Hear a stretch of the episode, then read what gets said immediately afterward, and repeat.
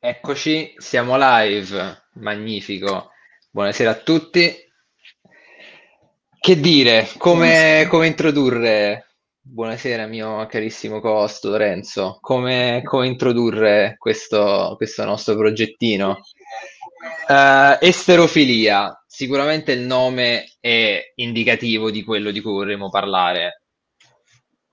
Siamo, siamo sicuramente noi due siamo i primi a essere emigrati per altri lidi, per, per altre spiagge, cercando fortuna, cercando esperienza all'estero. Abbiamo abbandonato, fra virgolette, la nostra casa madre, come fanno tanti italiani, questa nuova moderna diaspora, eh, quello che si chiama il classico, la classica fuga di cervelli, che fuga di cervelli non lo è solo, ma anche di tanta altra gente che cercano lavori specifici, eh, lavori non settoriali, che però comunque portano ricchezze in altre parti, che possono essere una Francia, una Germania, un Canada, uno Stato Unito d'America e ultimamente anche la Cina.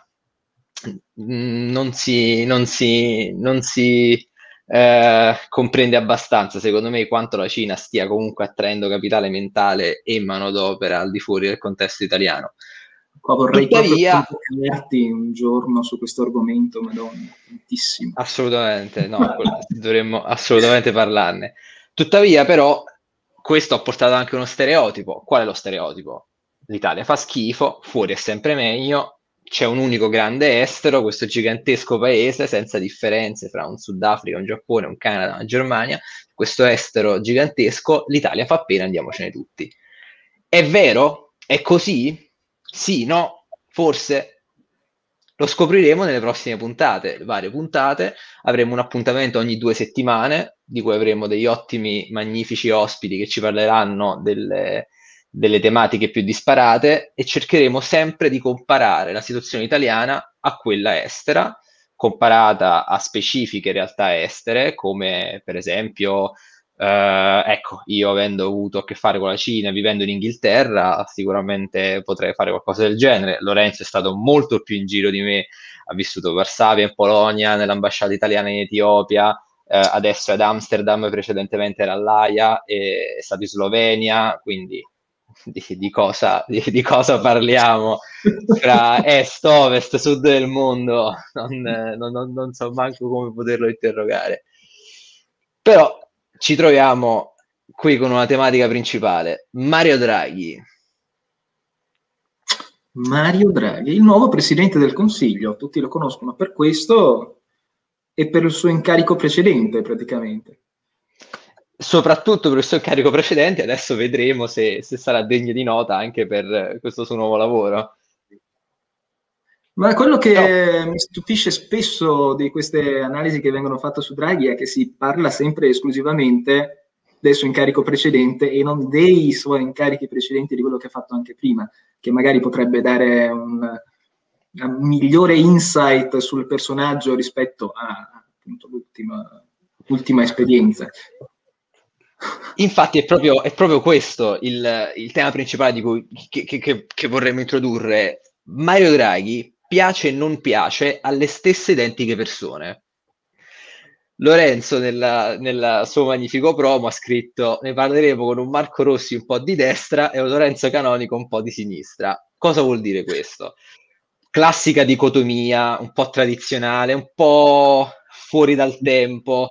Manichea. Eh, un po' molto manichea, un po' anacronistica, però ancora attuale. Questa destra, questa sinistra. La centralizzazione del potere nelle mani del governo e di una banca centrale e la decentralizzazione della finanza nelle mani delle imprese. Dra- Draghi, Mario Draghi, dove si pone? Ebbene, è un interrogativo un po', un po' particolare, poiché apparentemente Mario Draghi si pone in una posizione circa a metà delle due stato il grande, la grande mente dietro le privatizzazioni, più fallimentari, meno fallimentari, è stata la grande mente dietro eh, le, le, manovre di quantitative easing della Banca Centrale Europea, della crisi della Grecia, della, del post-crisi 2008, comincia nel 2011 il suo mandato alla Banca Centrale Europea, se ne va, fa posto a Christine Lagarde, vediamo i suoi meme nel supermercato mentre sceglie i salumi e i formaggi, pensavamo che fosse la fine, e invece così debotto senza senso ritorna Mario Draghi a, a guida dell'Italia come paese, non solo come paese membro di un'unione più grande.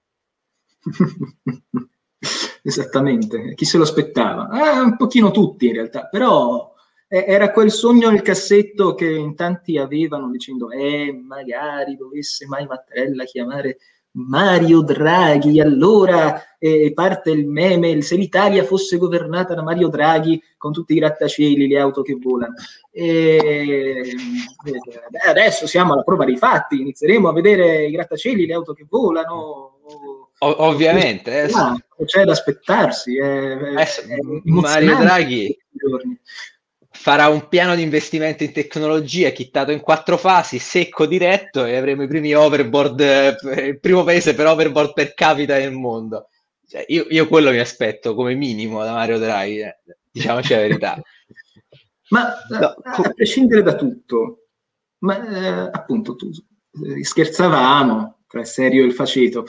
Uh, appunto tu hai idee un pochino più di destra, io un pochino più di sinistra, ma uh, tu Marco Rossi, ragazzo di mm. Mondragone, al momento espatriato in quel di Londra, influenzato dalla LSI che ti ha dato, che ti ha, che ti ha dato casa in questi, in questi anni che recenti. Mi ha, che mi ha infuso il marxismo per osmosi. Cosa ne pensi sì. di un Mario Draghi? Mm, ma Diciamo che sicuramente da Mario Draghi mi aspetto come figura, eh, non mi aspetto una figura politica. Mario Draghi non è un uomo politico, questo può essere tanto un problema quanto una soluzione. Molto banalmente, la classe politica non è che ci ha dato grandi gioie ultimamente, basta vedere anche l'attuale, eh, l'attuale classe dei ministri, perdonatemi, ma io con Di Maio al, al Ministero degli Esteri non, non, riuscirò mai veramente a prendere sul serio la scelta. E... Sì, la Farnesina Anzi, copia di vista propria, grazie al cielo. Pa- parafrasandolo, io non potessi avere piacere per questa scelta che, è stata, che sarebbe stata fatta nel momento in cui quindi non, no, però, classe politica a parte, Mario Draghi non è una persona politica. Mario Draghi è stato colui eh, a capo del tesoro durante la grande fase delle privatizzazioni degli anni 90 che è proprio combattuto affinché per entrare nel mercato unico europeo, per stare comunque a delle regole dettate, certo da del, de, dei poteri allora alieni, perché non c'era ancora questa grande concezione della, della eh, finanza federata che ancora non esiste oggi, sicuramente più strutturata di prima, però è stata questa regola di paesi allora di un contesto alieno che hanno detto dovete diminuire la spesa pubblica, dovete togliere di mezzo delle ale morte del, del vostro apparato economico, dovete privatizzare delle parti dell'IRI. Mario Draghi si è messo e ha cercato di combattere per fare questa cosa, che secondo me è assolutamente giusto, poiché la finanza di Stato, quando si centralizza il potere nelle mani dello Stato e si dà in mano a uh, un gruppo scelto, un'elite burocratica, poi è, burocratica comunque uh, per, per, ovvi motivi, non è, non è, un insulto in questo senso, uh, non, la la vita del paese economica non può davvero prendere il volo, poiché le scelte che vengono fatte sono scelte asettiche. Il mercato, in fondo, siamo tutti noi. Il mercato è anche fatto di passione, fatto di, di, di paura, di panico, che, fatto di, di spirito imprenditoriale dell'uomo che deve affermare la propria artificiosità contro la natura, che ha un'idea, deve metterla in mezzo e deve cercare di, di, di piazzarla lì e farla volare. Lo Stato invece, sempre per ovvi motivi, sempre per de- delle, delle caratteristiche endogene dell'apparato statale, non ha questa magnifica caratteristica imprenditoriale, animale, umana. Quindi la, la, la, la, centralizzazione nelle mani dello Stato e dell'impresa italiana ha sì portato ad avere l'Italia in un contesto internazionale con questi grandi conglomerati industriali, no? E sto parlando del tempo d'oro di Olivetti, per esempio. Eh, parlo comunque del fatto che prima della sua privatizzazione Telecom Italia era eh, quarto, quarta compagnia più, più, redditizia, più forte nel, nel, nello scenario economico. Si cerca di fare sta cosa, funge dicendo la verità non a funto. Non so se si dice così in italiano, passatemi il termine. Funzionato. Anche, anche Telecom Italia stessa è stato il caso di eh, privatizzazione più disastrosa. La domanda è però, è stata colpa della privatizzazione in sé o del, del percorso che è stato fatto con tanto di ricambi, ma tanti di quei ricambi, la storia dei ricambi del, degli amministratori delegati e delle quote societarie di Telecom Italia è imbarazzante. Da quando è stata privatizzata dal 97 al 2014 che entrano i francesi, sono passati spagnoli, francesi, eh, Romano Prodi che ha provato in tutti i modi di prendersi le fette e mantenersene all'interno di conglomerati industriali più grossi e, e, e, poss- e posseduti e, in parte se non tutti dallo Stato.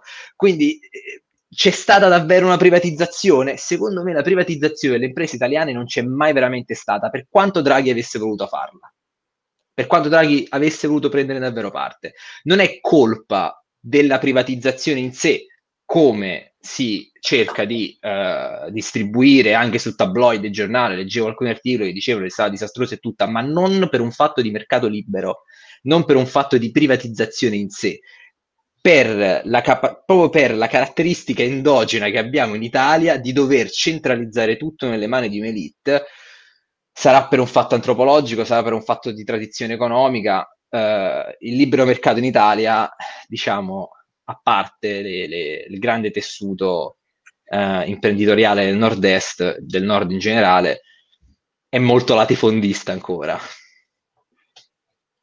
Ma guarda, eh, cre- credo che eh, qua si possa addirittura fare una specie di esercizio.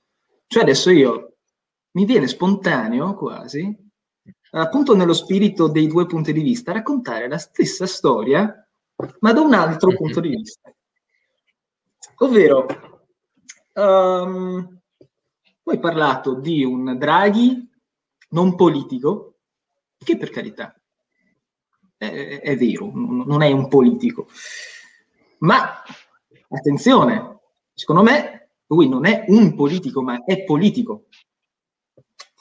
Dall'altra parli di un mercato che è gestito e spinto dagli individui, dall'altra parlavi anche di un uh, periodo, quello dei tardi anni 80, inizio anni 90, in cui uh, c'era la questione uh, del, dell'inflazione, del, del, del, mercato unico europeo e dell'unione monetaria che stava subentrando e secondo me vale la pena fare un attimo un, il punto su quello che era l'economia, su alcuni punti in realtà, su alcuni dettagli di come funzionava l'economia italiana all'epoca.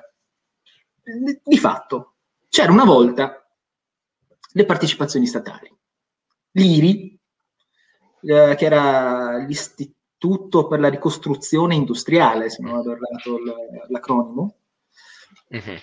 era un conglomerato di aziende che, ha, uh, che è stato esploso praticamente nel dopoguerra in cui lo Stato partecipava con delle quote per um, garantire dei servizi, per far sì che le aziende stesse potessero portare un reddito allo Stato e in questa maniera lo Stato aveva la possibilità di plasmare l'economia a proprio piacimento uh, utilizzando la propria influenza all'interno delle partecipate statali, conglomerate in un pacchetto, in questo caso di IRI, ma c'erano anche altre, a, altri contesti simili, tipo l'ENI, l'Enel, la Telecom, um, e, uh, e, e lo Stato quindi gestiva l'economia in cooperazione con i privati. Questo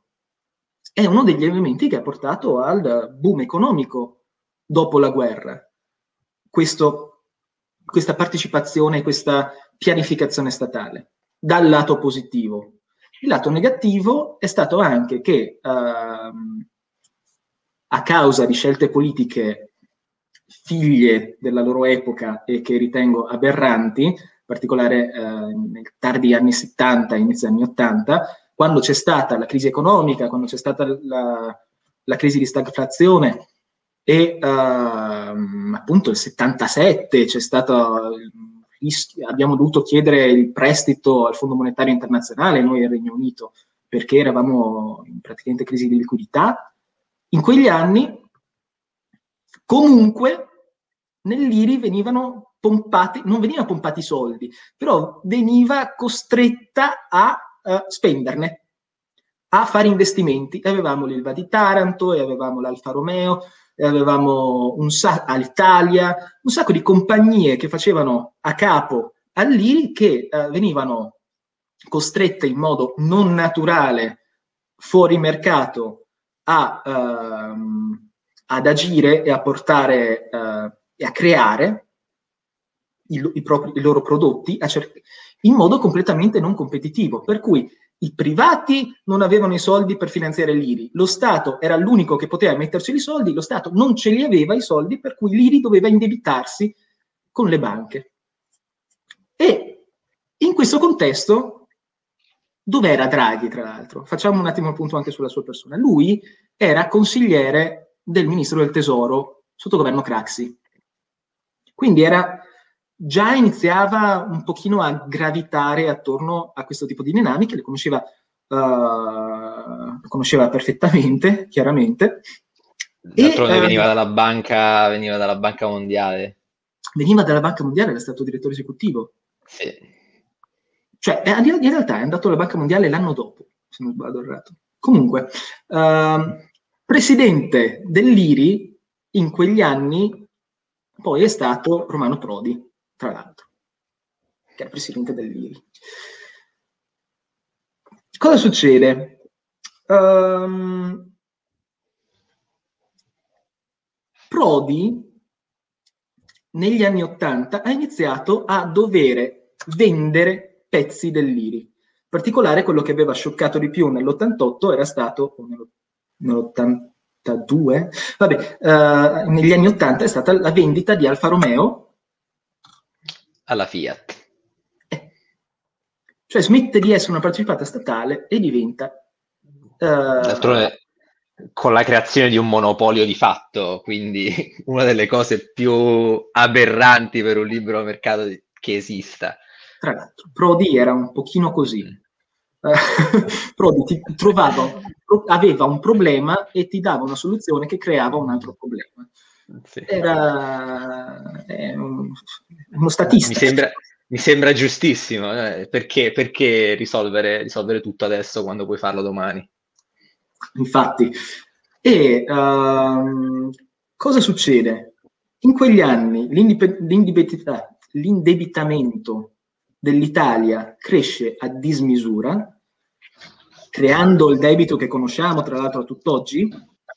Um, l'inflazione skyrockets, cioè eh, schizza malissimo. Schizza alle stelle. Sì. E uh, lo si può vedere appunto, eh, credo che sia qualcosa che ha affascinato tutti quanti noi da bambini, se avevamo i topolini degli zii o dei genitori che vedevi che un anno costava 1500 lire e poi costava 2500 lire, che è successo? Eh, c'è stata l'inflazione. Che cos'è l'inflazione? Eh, Dio mio, Lorenzo, smettila di fare domande. Comunque, um, oh. e, e è questa l'Italia che Draghi si prende quando diventa direttore generale del Ministero del Tesoro negli anni 90. Quindi lui da lì, da questa situazione di alto indebitamento e uh, di inflazione e del fatto che l'Italia è dovuta uscire dall'unione monetaria. Perché ricordiamo, prima dell'euro c'era un sistema di cambi uh, variabili tra le valute europee, yada yada, chiamato il, il serpente monetario europeo, e uh, era diventato completamente insostenibile per l'Italia rimanerci dentro, per cui ne è uscita e ha dovuto pagare nel decennio successivo una, um, posizione di estrema debolezza nelle negoziazioni per passare alla fase 3 dell'Unione Monetaria, che è poi quella che ha portato all'euro. Quindi tutto quanto il dibattito sul, sul tasso di cambio uh, lira-marco e lira-euro, che poi ha portato al famoso 1936,27 lire, quando un ideale magari sarebbe stato 1500, fossimo stati ancora negli anni 80. Ci, e... Se non sbaglio ci sta mangiando la russa su questo fatto ultimamente. La Russia? La russa, il la ex Ignazio, l'Ignazio nazionale, sta mangiando su questo fatto per talk show, se non sbaglio. Se, se non erro questo no. particolare fatto qui. Eh, deve essere che non guardo la TV. Sta di fatto che eh, Draghi, da uh, direttore generale del Tesoro, che cos'è che fa? Prende l'IRI, prende l'Enel, prende, prende uh, la Telecom, l'ENI, le spacchetta, cioè prende tutte le aziende dell'IRI, la rende, rende innanzitutto l'IRI una società per azioni, poi la spacchetta e inizia una stagione di privatizzazioni. Vende tutto. Entrano nelle tasche d'Italia, del tesoro, perché appunto è questa la chiave. Entrano nelle tasche del tesoro 182 miliardi. Il debito pubblico scende di 10 punti percentuali. Che cos'è che ha fatto Draghi? Draghi, da direttore generale del Tesoro, ha fatto gli interessi del Tesoro. Ok? Successivamente, quando è diventato negli anni 2000 capo di Banca Italia, era un periodo in cui gli istituti di credito italiani erano deboli, uscivano appunto dal, dal fatto che eh, si era entrati in condizioni subottimali nell'euro. Uh, era successo che uh, la vigilanza e le riforme che erano necessarie per mantenere la sostenibilità della presenza dell'Italia nell'Eurozona non erano state fatte dai governi Berlusconi e, uh, e, e quindi le banche, gli istituti di credito italiani erano deboli. E quindi che cos'è che fa? Per evitare che vengano acquisiti da istituti di credito stranieri, a differenza appunto di quello che aveva fatto Prodi con la Telecom, li fa accorpare.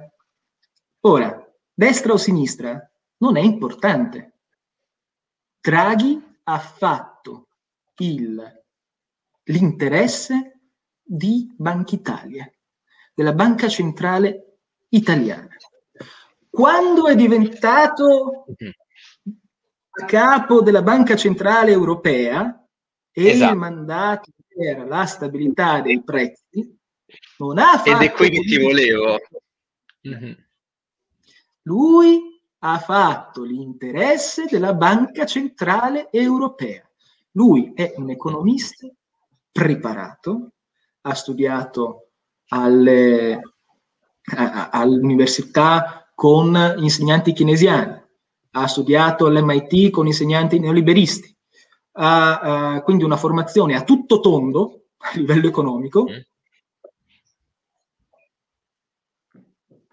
È un tecnico, le sue azioni hanno delle ripercussioni estremamente politiche, ma lui non è un politico per cui non agisce per ideologia, lui agisce a seconda della necessità che gli viene data dal proprio mandato nel momento in cui lui lo ricopre.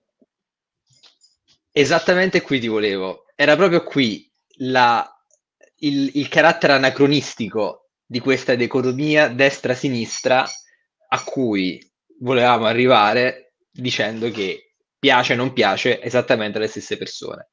Draghi ha fatto diverse manovre sul, su tutto lo spettro di quella che è la, lo stereotipo dell'economia politica diviso fra la destra, la sinistra, la centralizzazione e la decentralizzazione, l'impresa, lo Stato, e quando viene delegato a fare qualcosa riesce a farlo con determinati risultati. Quando è stato campo, capo della Banca Centrale Europea ha fatto delle manovre estremamente centralizzanti, ha acquistato titoli di Stato, ha acquistato securities dagli stati d'altronde rischiando di inserire fin troppa moneta e aumentare l'inflazione, quindi anche prendendosi le sue, le sue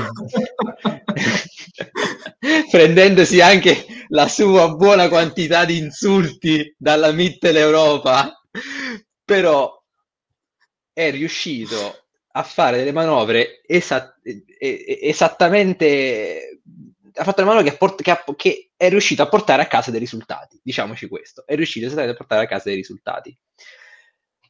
La domanda qui sorge spontanea allora. Cioè c'è un però. Quando fu uh, consigliere e poi capo del tesoro, quando fu capo di Banca Italia, quando fu in Banca Centrale Europea, lui fu delegato con determinati compiti. A capo dello Stato italiano è delegato da chi e a fare cosa? E, è, è, questa l'incognita, è quello che mi preoccupa. Cioè, nel senso, no, no, non mi preoccupa Draghi, mi preoccupa il fandom è tu, tutta, tutta, la, tutta, la, user base attorno, certamente, certamente. Esatto, cioè eh, che, che, cosa vi aspettate? Perché io, non lo so, a, a giudicare dalla sua storia, uh, lui è stato appunto protagonista delle privatizzazioni da un lato, ma allo stesso tempo uh, ha fatto il whatever it takes, il quantitative easing, che appunto, sì. come dicevi tu, uh, non, non diciamo che sono esattamente degli interventi degli aiuti di Stato, perché appunto, come riconoscono le corti costituzionali e il regolamento delle BCE, non lo sono, però non è che la Corte Costituzionale tedesca non ci abbia provato a definire di aiuto di Stato, li ha denunciati proprio, eh, ha detto sì, che sì, è illegittimo e incostituzionale per la, per la, Germania partecipare in aiuti di Stato, perché la BCE è stata costretta a dire, ehm, dimostrare che no, non sono stati aiuti di Stato, il quantitative easing era all'interno del mandato della BCE che non prevede gli aiuti di Stato, anzi dei conflitti illegali. E vabbè, eh, le varie motivazioni economiche al riguardo. Però comunque non è che si possa eh, dire a prescindere che sono delle eh, mosse che vanno a ehm, spingere l'idea friedmaniana di mano invisibile. Okay? La mano è visibilissima ed è la mano della BCE che, uh, che regola. Cioè c'è una regolamentazione molto molto pesante e lui è molto interventista in questo senso.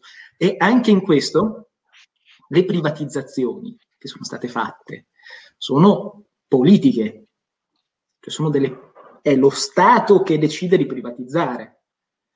E anche eh, quando si parla appunto di mercato che si autoregola, tu appunto, tutto specchiato, tu appunto um, da uomo appunto più liberale di destra mi dici è uh, si autoregola, sono individui che agiscono in una certa maniera, razionale, irrazionale che sia, e uh, portano alle fluttuazioni di mercato per uh, le varie uh, variabili che esistono nel sistema economico. E io dico, però le variabili che sussistono nel sistema economico sono decise politicamente dagli stati e sono anche dirette dagli stati in una certa maniera e sono volte alla supremazia dei potentati più grandi. Perché se da un lato ci sono magari delle politiche antitrust uh, per mantenere la competizione, è anche vero che, uh, che no. Cioè, uh, gli Stati Uniti, facciamo conto, per utilizzare il sistema, il, lo stato topico, se non avessero mandato l'esercito in Medio Oriente sarebbero probabilmente collassati a livello economico quando era arrivato il momento, perché non avevano più accesso al petrolio, l'euro sarebbe diventata la moneta di scambio internazionale uh, dell'oro nero e anche una scelta del genere da parte di Saddam Hussein era una scelta politica eh, che non aveva niente a che vedere con, eh, con libera, con la mano invisibile, il libero mercato, e alla fine il libero mercato è qualcosa che lo Stato fa, secondo me, dal mio punto di vista. Quindi, in una certa maniera, quando c'è una crisi, causata dal mercato è un fallimento del mercato in quanto è un fallimento dello Stato. E quindi lo Stato deve cercare di, di risollevare la situazione, di sistemare. Ma appunto, questo soltanto per dare un, un quadro a, a, al mio pensiero, più che uh, per iniziare un sì, sì, no. C- certamente, certamente c'è quello che uh, io chiamo il paradosso di Greber, non so se viene chiamato così anche da, da altre, altre, persone. Greber era un professore uh, della, della, dell'università a cui sono stato, dell'SI, che scrisse un libro in cui presentò questo paradosso, eh, in cui disse un mercato più è libero, più ha bisogno di regole, perché più i soggetti che ne fanno parte possono essere irrazionali e quindi c'è bisogno di regole come l'antitrust, regole contro il monopolio, queste cose qui. Quindi c'è ovviamente bisogno di determinate regole che lo Stato deve applicare. Eh, ma stiamo andando un pochino lunghi coi tempi, quindi eh, direi che possiamo riprendere sicuramente questo discorso eh, un'altra volta. A questo punto, tornando a noi, alla domanda principale, questa nuova presidenza, come si rapporta all'Italia? Mario Draghi, che è un tecnico, non viene mosso da un'ideologia, o perlomeno non ha dato segni di ideologia nella sua carriera in quanto tecnico, se non ha un'ideologia, ha perlomeno un senso di patriottismo. Cioè, Mario Draghi è un patriota, quello che fa, lo fa per l'Italia, è giusto che ci rappresenti e che ci guidi. E qua mi rapporto proprio al suo non essere politico all'essere stato scelto come trionfo del sovranismo dalla destra populista di stampo, di stampo salviniana, meloniana, questo qui, e come trionfo della, della tecnicalità e del, della giustizia, del, del, del, della conoscenza da parte della sinistra qui mi rifaccio al classico stereotipo del salottino di sinistra distaccato dal popolo operaio, che vuole finalmente un tecnico che gli insegni e che li guidi. È un patriota, Draghi. È un patriota, Draghi. Um, beh, innanzitutto una postilla sul fatto che, dai, uh, non sarà molto ideologico Draghi, però uh, decisamente non è un socialista. Um, dall'altro, se è un patriota, cioè, se un patriota, se ha fatto le cose per l'Italia,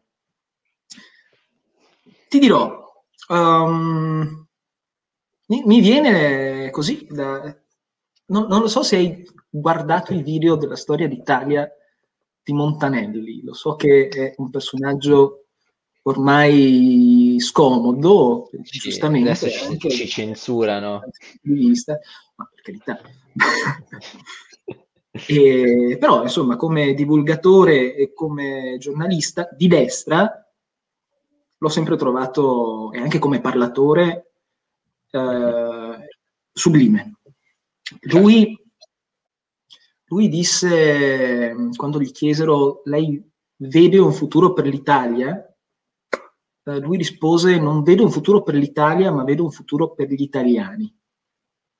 Ecco, credo che per rispondere alla tua domanda su se Draghi è un patriota, se fa le cose per l'Italia, ehm, che si possa un pochino parafrasare questo concetto e dire che Draghi non ha fatto quello che ha fatto come governatore della BCE, quantitative easing, whatever it takes, alla fine della crisi dell'euro, la campagna di acquisto del debito per l'Italia, bensì per dare una possibilità agli italiani di, um, di non essere sovraccaricati da un'eredità pesantissima che è quella del debito pubblico che ci trasciniamo appunto dagli anni Ottanta. E, e quindi ha cercato di risolvere la situazione in modo creativo, pensando ovviamente da governatore della Banca Centrale Europea, per cui non soltanto agli italiani, ma anche ai greci, agli spagnoli. Non l'ha fatto per gli stati, non l'ha fatto per i governi, l'ha fatto per le persone che ne compongono gli stati e ovviamente essendo lui, lui per le imprese che compongono gli stati e per, uh, per i privati, non per gli stati.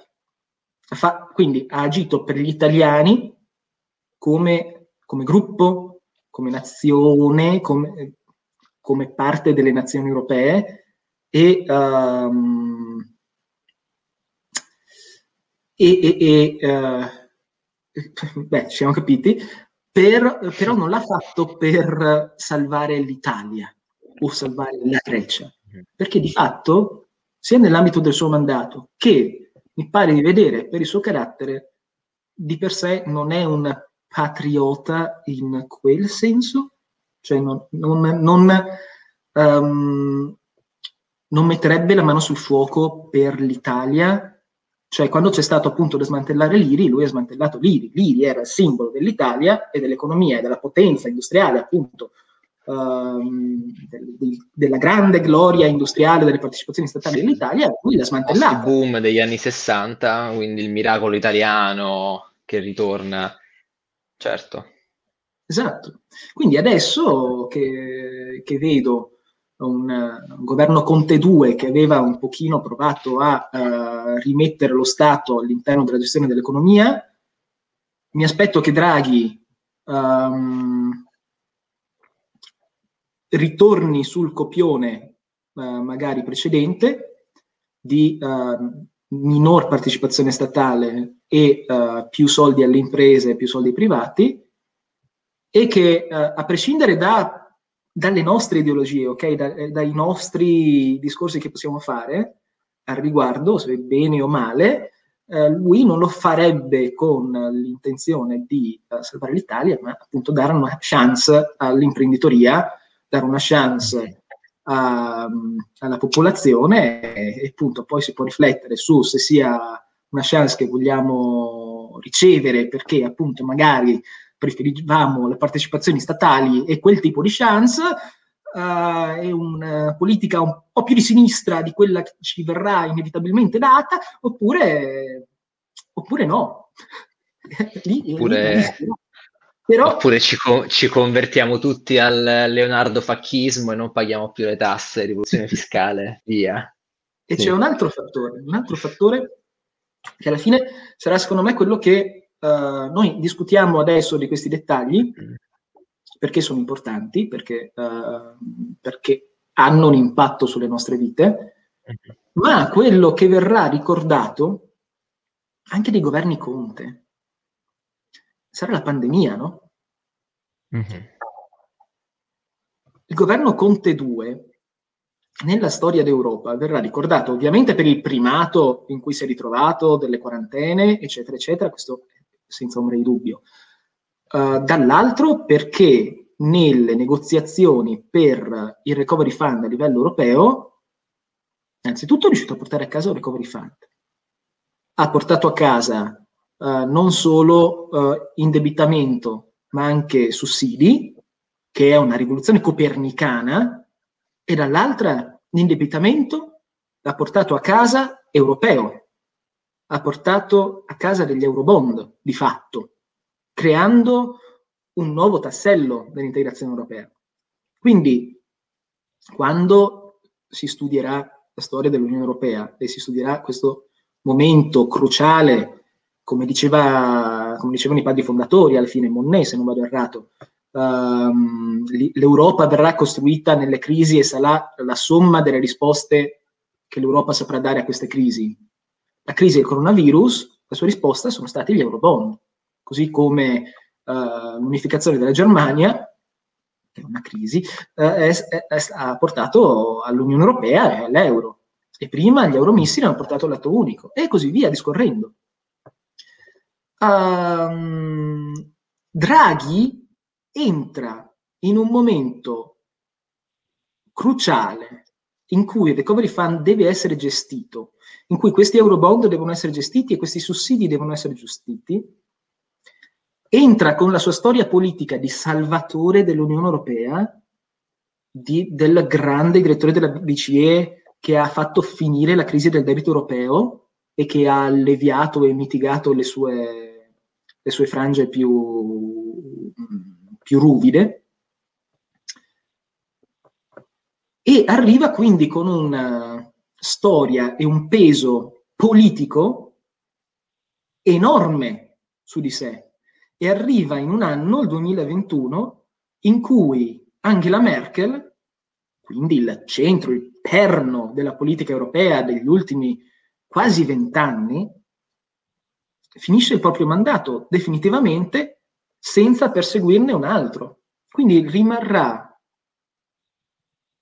sicuramente un vuoto politico transitorio magari, ma un vuoto politico in Germania, che è il cuore pulsante industriale e politico dell'Unione Europea, insieme alla Francia. In Francia Macron, nazionale europeista, come lo chiamo io da, da sempre, ovvero che porta avanti l'interesse della Francia attraverso l'Europa, invece di portare avanti l'interesse degli europei attraverso l'Europa, che è quello che vorrei io, eh, e, che, eh, e, che, Draghi ha fatto a suo tempo. E Draghi arriva e sarà probabilmente uno degli uomini, se non l'uomo politico più forte al Consiglio europeo, nell'Unione Europea. E Macron, per avere una sponda mh, mm, solida, avrà probabilmente tutti gli incentivi di, fare, uh, di trovare una sponda in Draghi piuttosto che esclusivamente in Berlino, perché certamente l'asse mhm. franco-tedesco non lo vedo annientarsi, però certo. una Germania indebolita e una Francia che uh, vuole assurgere appunto all'iter dell'Unione con una Germania indebolita, per farlo gli serviranno comunque degli alleati e quale alleato migliore di un Draghi che riuscirà magari idealmente ad essere l'arbitro super partes della politica europea uh, e avere un peso politico cioè, rilevante per, per un'Italia. Certo, assolutamente. Quindi un peso politico estremamente rilevante per un'Italia che stereotipicamente viene vista come invece la, come diceva Churchill, la, la soft underbelly of Europe, eh, che, sì che invece si potrebbe ritrovare, sperando, sper, si potrebbe ritrovare un, un, ruolo centrale. Io purtroppo non posso non vedere il parallelismo Monti Draghi con Monti che fu la più grande delusione del, del, dell'impresa libera con il suo magnifico risparmiometro e con Equitalia e con la Brexit in cui uscirono, cominciarono a uscire tutta una serie di articoli che dicevano ah, adesso che l'Inghilterra se ne esce è una grande occasione per l'Italia che dalla quarta diventa la terza economia europea. Eppure invece la, la, la copertura dell'asse franco-tedesco ha comunque mantenuto un'Italia che ha cambiato più volte governo dalla, dal, dal, voto sulla Brexit, e, eppure non è riuscita. E invece, e invece adesso potremmo tornare a sperare perlomeno possiamo tornare a sperare perlomeno. Per questa breve parentesi, il governo potrebbe comunque cadere a giugno, che ne sappiamo. Sì, sì, beh, no, cioè, tranquillamente, oppure Draghi potrebbe dire basta ragazzi, cioè, avete, non, non, è cosa, preferisco, preferisco tornarmi nei, meme che, mi, che, hanno fatto apposta che, che, che rimanere qui. Certo è un compito ingrato, in effetti, sedere a Palazzo Chigi, però... Oh. Ah, pensavo fare i meme, perché anche quello è un compito abbastanza ingrato, però qualcuno lo deve fare. Troppo vero. E anche quelli li voglio nei libri di storia come, com, come i manifesti, no? E, e, le vignette della Belle Époque e della guerra. Assolutamente. Come noi oggi vediamo i, i, manifesti di propaganda degli anni 20, un giorno loro vedranno i, i meme che, che più in voga de, nel decennio 10-20 e anni 2000 come minimo. Credo che il, il lavoro del, dell'impiegato ministeriale all'educazione tra 50 anni che dovranno scrivere i libri di testo su quest'epoca, soprattutto quelli che devono trovare le immagini, Dio mio, Dio mio, sparatemi prima, deve, de, dovrà essere tipo vuoi andare a lavorare in miniera o vuoi trovare le immagini per il libro eh, delle scuole per il sussidiario?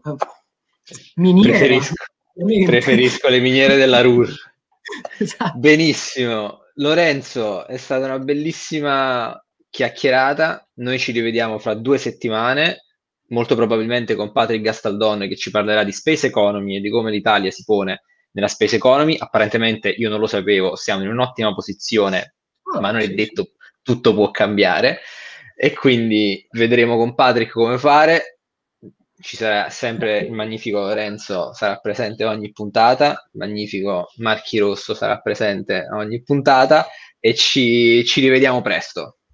Mi raccomando, non andate in giro a parlare mezzo inglese e mezzo italiano, non mi, non mi, venite in giro con un accento finto americano a fare oh my god, la mia classroom è nella City e mi sono fatta la foto con Richard Branson perché ce la prendiamo male. Non siate sterofili e sempre viva l'Italia. viva! Assolutamente. E buona serata. Buonasera a tutti.